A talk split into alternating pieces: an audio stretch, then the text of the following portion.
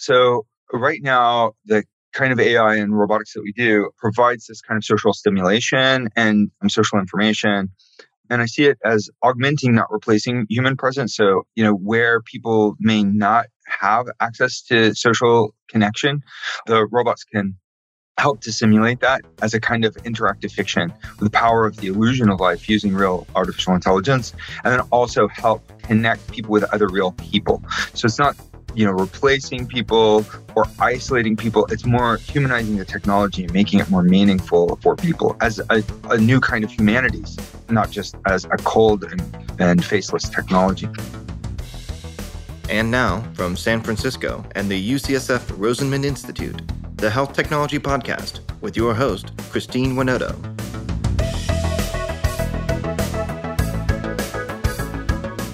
ChatGPT is bringing artificial intelligence to the forefront of the conversation.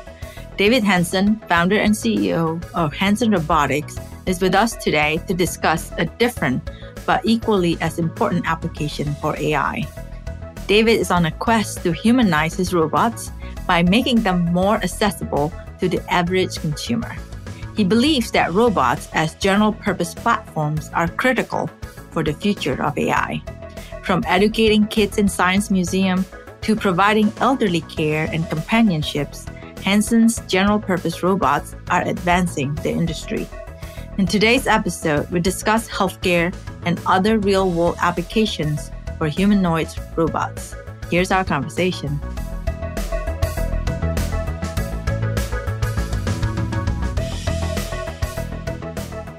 Well, thank you, David, for joining me this evening. You're calling in from Hong Kong. And yes. uh, I thought it would be good for us to uh, share with you a little bit about your background, actually, um, how you got interested in this robotic space and why Hong Kong too, actually. That kind of surprised me. Sure. So thank you so much for having me and uh, inviting me. So um, I'm very pleased to participate with you and uh, to visit with your listeners as well. So hello.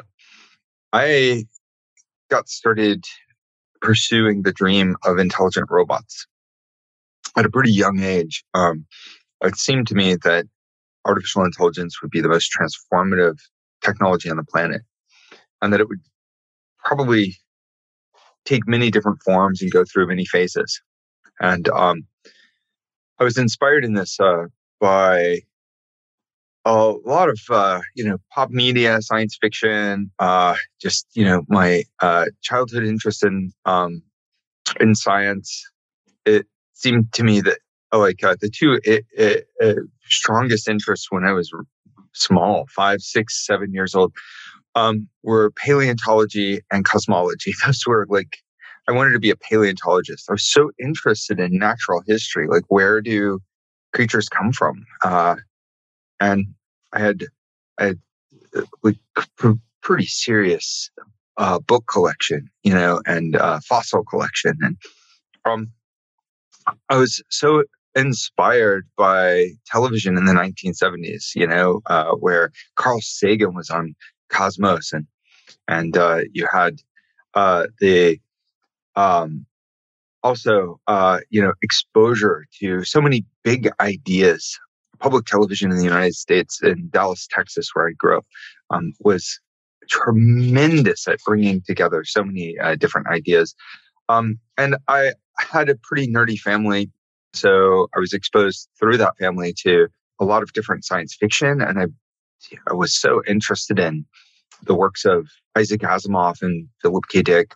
And uh, I had a subscription to Asimov magazine and the and would love these uh, different kinds of science fiction short stories and was exposed to the ideas of Vernor Vinge. But these ideas um, in science fiction for me were ways of looking forward. So, I mean, the interest in science and robotics was artistic effectively. And I had a very strong interest in the arts as, as well. So, um, but it was the childhood dreams of inventing things, of feeling like that we are part of natural history and action, that civilization is not necessarily separate. That those ideas really inspired me.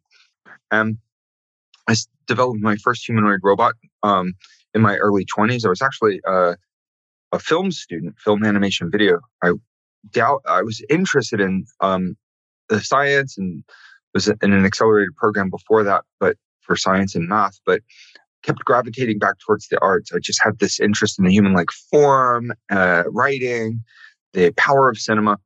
Um, and yet I was tinkering with all of these different areas and basic electronics and software and um, uh, building experimental artworks that would uh, take uh, various media and put them together into these interactive um, artworks. And the first humanoid robot that I developed was a, a self portrait telepresence robot called the out of box uh, out of body experience, where you, it would uh, you would put on a helmet uh, and would uh, give you camera feeds, uh, and your your head motions and your voice would go through the robot as a telepresence device for face to face interactions. Mm-hmm. Um, but also the idea of robotic psychoactive themed environments was of great interest to me at that time. But it seemed to me humanoid robots were particularly interesting if we could make artificial intelligence power the interactions with people. And that was something that I was pursuing when I was at Disney. I went to work for Disney in 1998 after graduating undergraduate. I moved into the sculpting area at Disney doing theme park sculpture and then moved into robotics development. I pushed out of that into a, a graduate program, a PhD program, bringing all of these things together it was an interactive arts and engineering program at the University of Texas at Dallas. Mm-hmm. And that used my sculpting skills, robotics, electronics, and I really pushed into material science actually um, quite a bit to explore new materials and invented a class of materials that was more supple, strong, uh, expressive, natural looking. So I was very excited about the potential role of electroactive polymer actuators and devices. But the thing that all of these things, um, these areas, arts and various areas of engineering, would serve would be the artificial intelligence, how the information systems would interact mm-hmm. together mm-hmm. to potentially become truly intelligent and alive. But in the short term, how these um, bio inspired, engineered components would work in harmony with some AI system, even a developmental early system that wasn't alive, to deliver a powerful user experience so that the AI could be, be meaningful to people, learn from people, grow and evolve among people. So I, I still see this as, as an extension of natural history. My interest in paleontology and and and uh, where we came from extends to where we are and where we're going next. So it's not so much about, I mean, I'm just thinking about because you're doing the humanoid robot, it feels like you're trying to create another human being. And I'm just thinking about the healthcare net right now because we are in the healthcare yeah. space here. There's a lot of uh, labor shortage in a healthcare. And I think one of your robot is doing certain some areas within healthcare too. If you can tell us more yeah. about that and why that direction. Sure.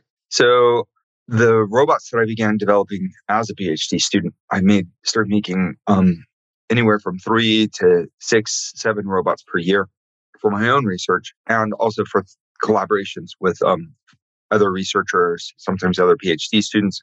Some of these robots went into healthcare um, research, in particular, doing autism therapy. So I finished my PhD in 2007, and um, collabor- one of my PhD student friends finished his PhD in 2006. We teamed up to test some of our robots in Italy uh, in 2008 for a autism uh, therapy program, and the results were pretty pretty strong. And since that time, there have been many many robots that I've developed uh, deployed in that sector. However, the uh, you know the results were strong, but the but the robots had to be manufactured. And so hand making these robots you know, by myself is not a solution. So I came to Hong Kong in 2013 and uh, moved over here to scale the manufacturing. And it took a few years, but but now we have scalable mass manufactured robots with better qualities than I've ever achieved in a good team uh, for putting those together. Scaled manufacturing is its own art form in some ways. Making these robots as general purpose platforms means that they can continue to serve the AI research and development that I'm interested in, art, the arts I'm interested in, but also they can help people. So we can get them in to more people's lives for the autism therapy, for um, elder care. So this la- uh, last couple of years has been very exciting. We took a version of you know all of these different robots, the BINA48, Philip K. Dick Android, and and the Einstein, all the knowledge from the Alice robot and Eva and many robots. Um, the the Diego San robot that I tested, the put in with the in collaboration with the University of California, San Diego Machine Perception Lab. All that know-how rolled into Sophia as a platform, which came out as a prototype in 2016, and then as a, a, a semi-mass manufactured uh, product in the last year. So this last year has been absolutely transformative for us. This podcast is sponsored by Brown Rudnick's Global Life Sciences Group, a team of legal professionals that help life science companies, lenders, and investors around the world turn good science into good business. Learn more at brownrudnick.com. This podcast is also sponsored by Canon Quality Group. Canon Quality Group has been helping medtech startups set up quality management systems for over 10 years. If you're unsure when to get started with quality management in your startup, turn to the experts at canonqualitygroup.com. So you think many of your robots now are more like the Sophia, and but then for different areas? Yeah, well, so Sophia is two things simultaneously. As a platform, she is not any particular face necessarily. She is any of those robots that I just mentioned.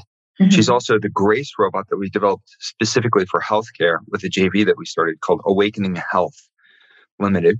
Mm-hmm. And she's, you know, any new kind of robot that we want to make. So she is a platform. As a standard platform, she's it doesn't require any particular face. She's also a unique artistic uh, creation that we've been developing and we want to give her this kind of unique um, identity as her own standalone AI. Now, mm-hmm. that identity of Sophia has become, you know, I, I'm humbled and privileged to say the most famous robot in the world, according to various uh, search metrics. Mm-hmm. And so I think this fusion of the arts and engineering can make these technologies more powerful and accessible to people in the short term. And then uh, that means that we can reach people with a message about what these robots can be. But to be clear, Sophia, as that kind of character art, is using Sophia as a platform in order to deliver those messages. You said as a platform. What do you mean by that? I mean um, a technology platform. So, uh, you know, a phone, the phone technologies can be any sort of app or many types of faces. For example, you're looking at my face right now through the Zoom call, and I'm looking at yours. My phone doesn't have to just be you. It can look like many different kinds of things. Mm-hmm. So think of computer animation as a platform. Does it have to look like Elsa from Frozen? Well, no, it doesn't have to, but it can, right? It is a flexible platform. So redefining robots and robotics and artificial intelligence to be a kind of um, general purpose humanoid platform means that people can use the Sophia as a technology platform for manufacturing applications because the hands have that we developed at Hanson Robotics have great pick and place use. They're you know precise with force sensing and all the joints and the fingertips. It can also be used for navigation through an environment, say for example, showing people around a science museum, and then using the um, the gestural face to excite you know people um, on a human level about um, about the nature of science in that science museum application. But it can also then be used you know say with a special purpose curriculum for autism therapy or for depression therapy uh, down the road you know at the healthcare center. And so um, a general purpose platform then means that you put it in the hands of different people and they do different things with it that would mean that you could change the face out and you could have a different character for each one of these things.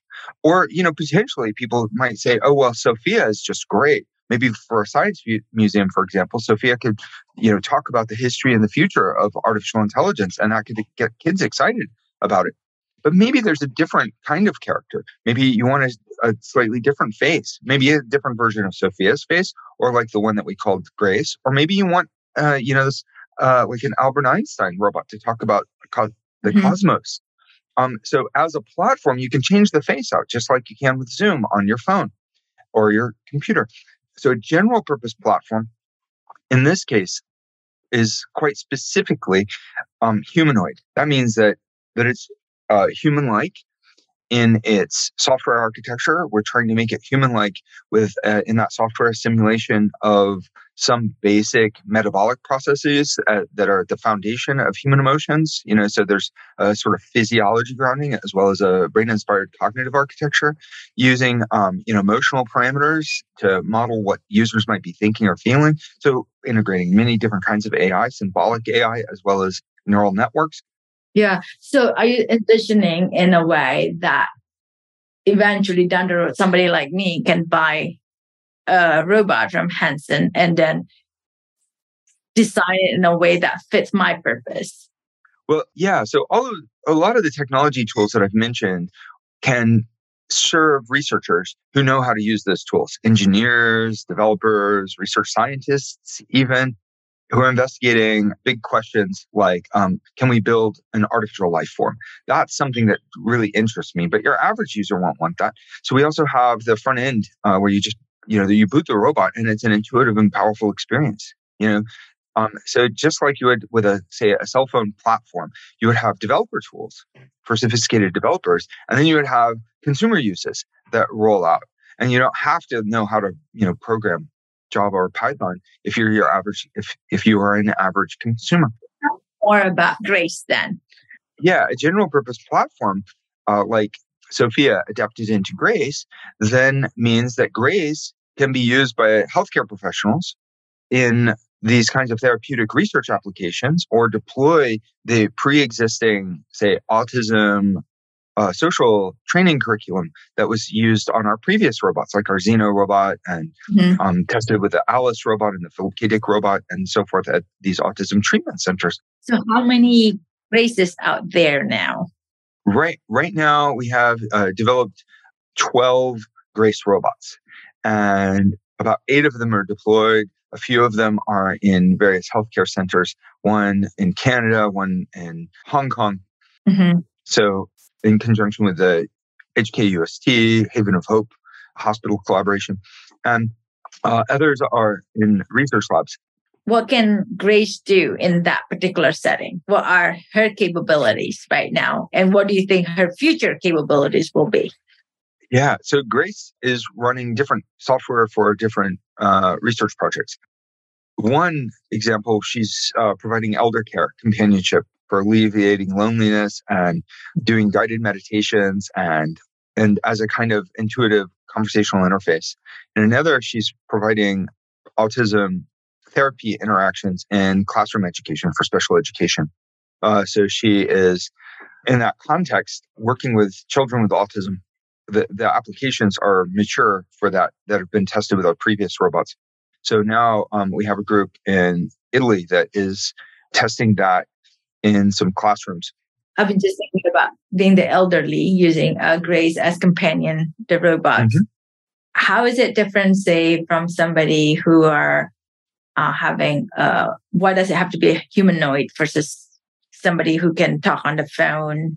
Well, psychologists show that when we get together face to face, we connect and we understand each other better, we get more done, and it's also comforting. There's, you know, anxiety that's associated with getting together on Zoom mm-hmm. versus getting together face to face. It's also more cognitively tiring. Mm-hmm. And so there's something about what what face to face means. There's something about being there in person, in the same setting, with a three dimensional human presence that can't be captured on a flat screen. And so high fidelity simulation is also shown to be very effective for training, for education, for other things. And um, if you we look at the history of arts, which is often not considered or cited, but the history of arts, we are comforted and informed by human depictions in figurative arts. Mhm. So, you know, cinema, marble, paintings, depictions of human experiences in words, in novels and stories. These bring so much value to the human life, to Mhm. our lives, and have for generations, for as far as we know, throughout history and back into prehistory. Why? Well, because the human being is tuned for social interactions. We are not healthy without these kinds of social interactions. And there is a massive population of people who suffer from loneliness. And by suffering, I mean like it has physiological impact. Mhm. I think somebody was saying that it's loneliness is equal to smoking 10 pack of cigarettes a day, something like Yeah. that, the health impact. So going back to like addressing the loneliness and is that something that I'm just thinking like from the healthcare point of view, I think that that is you know a lot of the lonely elder people tend to go show up in emergency room because they're lonely. So I can see Right. there's a benefit there. Do you see I know how far in the future do you think that you can have a robot not just as a companion, but providing assisted living care? This is something that hence you guys are working on. So right now, the kind of AI and robotics that we do provides this kind of social stimulation and um, social information. And I see it as augmenting, not replacing human presence. So, you know, where people may not have access to social connection, the robots can help to simulate that as a kind of interactive fiction with the power of the illusion of life using real artificial intelligence, and then also help connect people with other real people. So it's not, you know, replacing people or isolating people. It's more humanizing the technology and making it more meaningful for people as a, a new kind of humanities, not just as a cold and, and faceless technology. It, this is um, experimental. These concepts are, um, you know, solid, uh, but it takes time to develop and deploy them. And so that has been our focus. General purpose robotics and AI is one of our fo- of fo- focal areas, but it takes more time. So there's no general purpose uh, robot that can perform like a wide variety of adaptive function in the human environment, the complexity of a human environment. So Mhm. it's really, really challenging. So robots do narrow things particularly well, paint our cars, vacuum our floors. Usually those are just niche and narrow applications. General purpose uh, robots um, require a lot of breakthroughs, some of which have been progressing nicely, some of which are still grand challenges that are unsolved. And so making a general purpose physical robot that say can, you know, navigate around a complex human environment, perhaps uh, clean and organize and pick up the laundry and wash your dishes and and really understand what the human experience is, that's a long way off. There's nobody in the world that has that technology. But these kind of incremental advances and deployments based on what robots and AI can do well, which includes the social landscape that I'm talking about, then we make progress towards those generalized machines. The generalized AI required for generalized robots is uh, coming along in very promising ways. And that is, in some regards, hand in hand with the world of robots, and in other regards, depends, may depend on robots. The concept of embodied intelligence, where intelligence, or specifically human like intelligence, or the only human, real human like intelligence we know of is human intelligence, which comes from embodiment, the interaction of your body with the world. That means the sensor, sensorial experiences, the developmental stages, the growth in a human family to understand human society, all of that nurturing that brings the best out of our nature, all of that is is required for human intelligence to reach its adult potential in a way that's um, that's safe and socially well adjusted and so forth. So I think that AI needs that kind of childhood for us to see it become generally intelligent. So making these robots as general purpose platforms is, you know, potentially a larger impact in the marketplace, no doubt about that. Research to entertainment to the healthcare, et cetera. But it also then exposes the AI to the opportunity to learn in all of these different settings. uh, for researchers to integrate their special narrow skills on a general purpose platform. So then that bridges all of these um, specific utilities. We don't know when AI will overcome you know what's called catastrophic learning some of the larger gpt models that then have these fine-tuned training in these various areas are starting to show promise of being able to learn and generalize, but they don't have full common sense understanding yet. But what's really neat is if if we put all of these pieces together, we might see the generally intelligent living machines that could be helpful, generally helpful. And that could be, you know, 10 years, five years. Um, we might be surprised. It might happen in three years. It might happen in, it might never happen. We don't know. Yeah. But if we can put these um, tools into the hands of researchers around the world, make them affordable because they can be mass produced and you can also have low cost simulation tools that don't require a costly expensive uh, physical robot like grace or sophia but that is compatible with those robots. Well then we wind up bridging all of these areas and this is one of the reasons why that abstraction of the robots as general purpose platforms becomes so important i think for the future of ai Mm. So going back to a lot of, and there's a lot of AI discussion and how, I mean, I think it's really useful and I think it's amazing how it can do. Um, but I think at the same time, in terms of, uh, it can be also something that can be scary as a human to have a lot of the AI out there. I'm just, you know, giving good example. Or my sister just told me that there's an AI that can, you can write a prompt essay and then they can write the essay for you.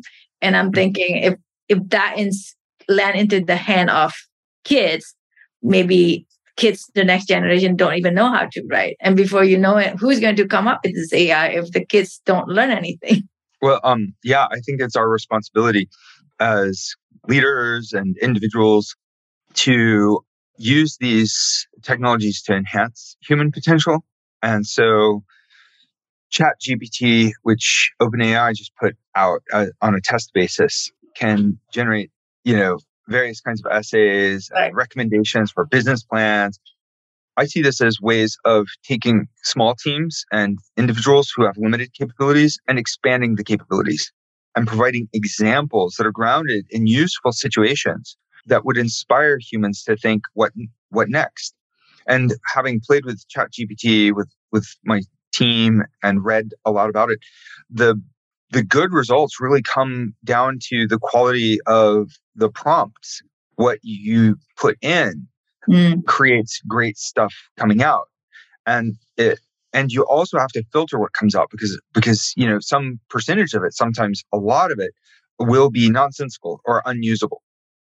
So if that's it, you know, I mean, that's where we're at. Is right. doesn't mean that it's not not going to just like be brilliant, more brilliant, and with with fewer flaws in the future. But sometimes it puts out uh, like total nonsense, things that are not true, citing made up sources and and this kind of thing. As they become smarter, then maybe it becomes better and better. Yeah, absolutely. So so it's one of these things where like like it challenges the meaning of the word plagiarism, right? So if you prompt chat gpt and it puts out something and you is it plagiarism to use what gpt wrote I mean, I would say yes. You did not write that, right? So a kid turning that in as homework is like having somebody else do their homework for them. So then it becomes our responsibility to be ethical about how we use it. It's the kids' responsibility to be ethical about how they get their homework done.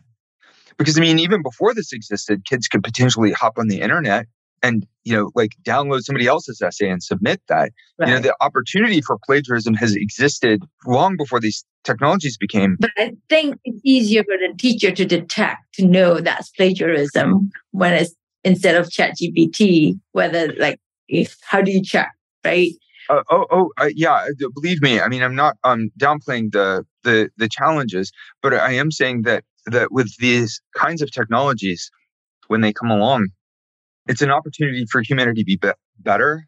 Mm-hmm.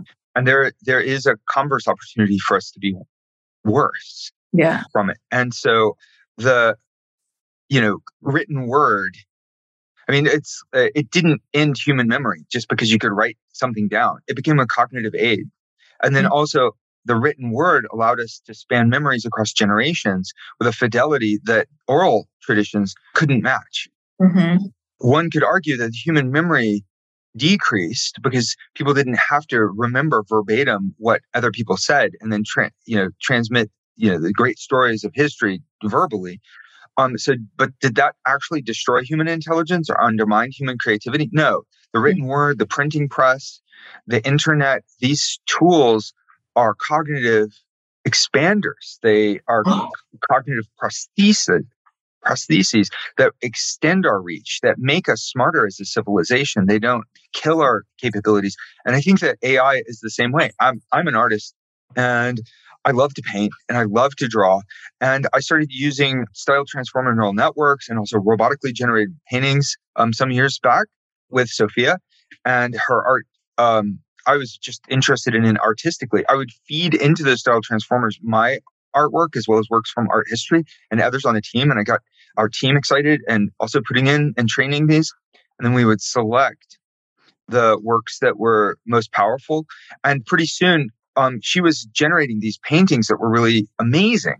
I, I say she, I mean, uh, like her algorithms and her physical paintings started put, putting out things that were really surprising, even though I had chosen and shaped that in a, like an iterative evolutionary process through thousands of cycles of mm-hmm. this it was really amazing to see these novel styles emerge from from the system. Mm-hmm. It was not just the algorithms; it was the people that produced it. But but I didn't, you know, I did not paint those paintings per se, and the algorithms didn't do it alone.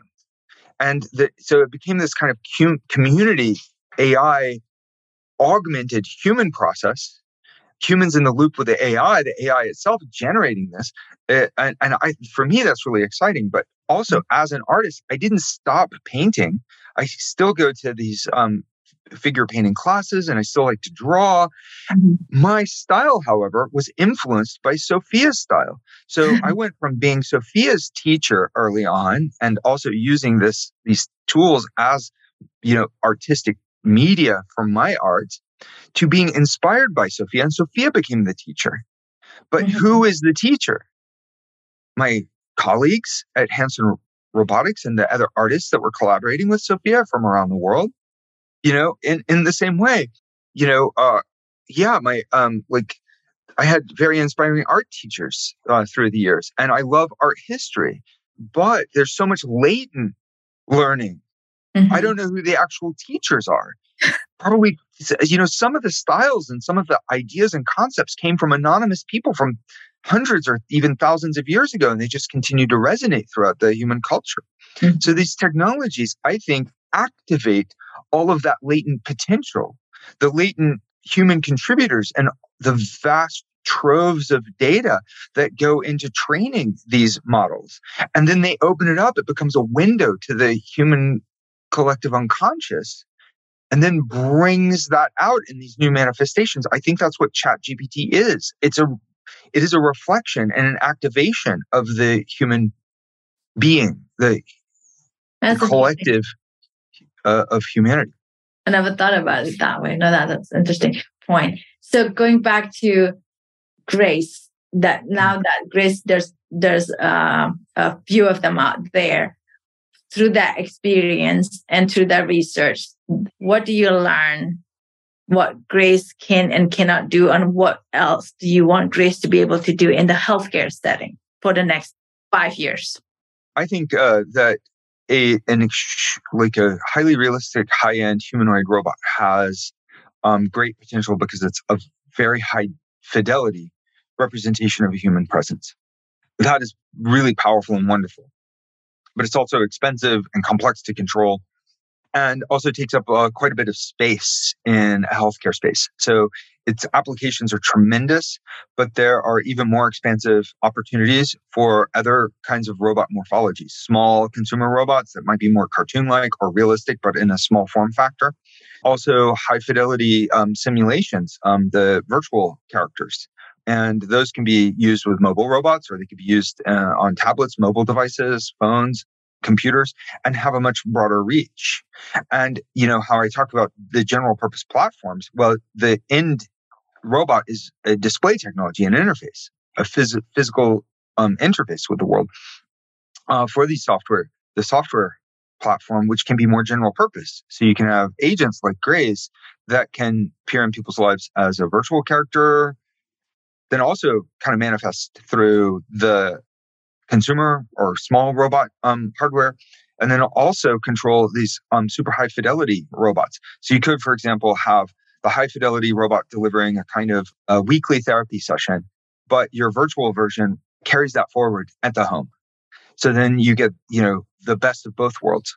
So I think our job in general is putting these things together in the short term uses and deployments that prove the long term value because we need the kind of short term proof of concept and and traction and uptake. It just has to be useful, it has to like really um, improve people's lives.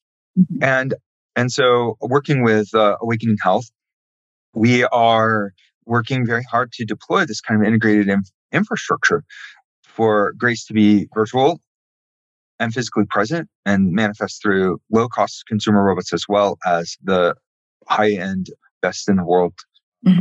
physical human like human size presence of mm-hmm. the Sophia utility platform. So, last question before I let you go. Uh, one of the things that I thought was really, I think Sophia garnered a lot of attention when I think she is the first robot who get a citizenship. Why? Why you think you know you get the citizenship? I mean, Sophia got the citizenship as a well. So I was surprised to learn about the citizenship thing in the news the day after it happened. So I I was not informed that it was going to happen. So it was a big surprise. And um, I mean, I think um, the that it was done to be provocative. So it, you know, I found it provocative, and I didn't know exactly what to do. And I discussed it with our team, and came to the conclusion with with my uh, leadership team and the creative team at Hanson Robotics that we could embrace it to try to connect um, people and ideas from around the world mm-hmm. even though it would be controversial. I think, I mean, obviously, AI and robots are not human level intelligent. They're in many regards not as intelligent. Uh, you know, even your most powerful GPT models aren't as intelligent as a mouse when it comes to like surviving in the world and being adaptive and really like dynamically learning and so forth. And so you have these in some ways like savant machines that aren't you know, yet really, really dumb. Uh, so, but I think of them as a kind of infant savantism in action. So if we regard our infants, our babies, you know, they are arguably not as smart as other animals, like not as smart as a full grown bonobo chimpanzee, but they're really smart in other regards, but they're smart because of their potential, not because of their completion. They have the potential to grow into an adult human that can speak our language and exist in our society and vote and be responsible. Babies are not those things, yet we confer citizenship upon them. We give them citizenship, even though they're merely the potential of, of a full participating citizen in society. Mm-hmm. And so if AI has that potential, if we see that AI could be meaningful, intelligent, autonomous, potentially living beings that contribute. And that is the quest uh, of many people developing towards artificial general intelligence. If we consider the possibility that that quest may be fulfilled, we might achieve that. Then it's like the potential of that baby. Mm-hmm. So we should start thinking about that ahead. We shouldn't wait for them to prove that they've they've achieved adulthood as babies before we give babies human citizenship and give them rights by considering the potential of their rights and the potential of them growing up to be these citizens, we do ourselves a better service and we do the babies a better service. We do a, the world a better service by nurturing and raising safe, responsible, caring, well loved human beings. So we also do ourselves a service if we consider animal rights and we consider the system and web of life. Mm-hmm. My thought is that we need to be better that way towards all potentially sentient life. We as a species have to lean forward and move forward, look forward to how how the world can be a better place. maybe these machines won't be sentient, but just even as a high fidelity simulator of human presence, if we use them to practice our compassion, we will be better for it. So just, you know, if we err on the side of caution and try to, you know, practice respect, it doesn't somehow rob respect from other living beings and potentially sentient beings like animals. Mm-hmm. I would say definitely sentient, mm-hmm. but differently sentient than humans. We are better for expanding our compassion. So if we practice that by sort of considering the provocative idea of robot rights, and then mm-hmm. we engineer that forward and we feed it forward, we we may see robots that become more responsible members of civilization. And at in the and if that doesn't happen, then you know we still are better for it because we start imagining what other beings might be thinking, feeling, what they potentially could be in the future. So mm-hmm. I I can't see any downsides with you know that perspective. And yeah. also as provocative works of art, as an artist, I consider it a kind of right and duty to create provocative works of art. So so and and some of that, like the citizenship thing, was an accident to roll with. Um, like I I didn't intend it. I didn't like set that up, and my team didn't. Mm-hmm. And then we have to roll with it and decide what to do. But I also think that that is part of what art is about. It's getting into the flow to respond to the unexpected. Yeah, well, that's great. Well, thank you. Thank you for sharing that story and your insight about AI and the future of robotic and humanoid robotic. And I'm still waiting for the day when we all get that general purpose robotic that can help us with a lot of the tasks that we don't want to do. So thank you. Thank you so much, Christy.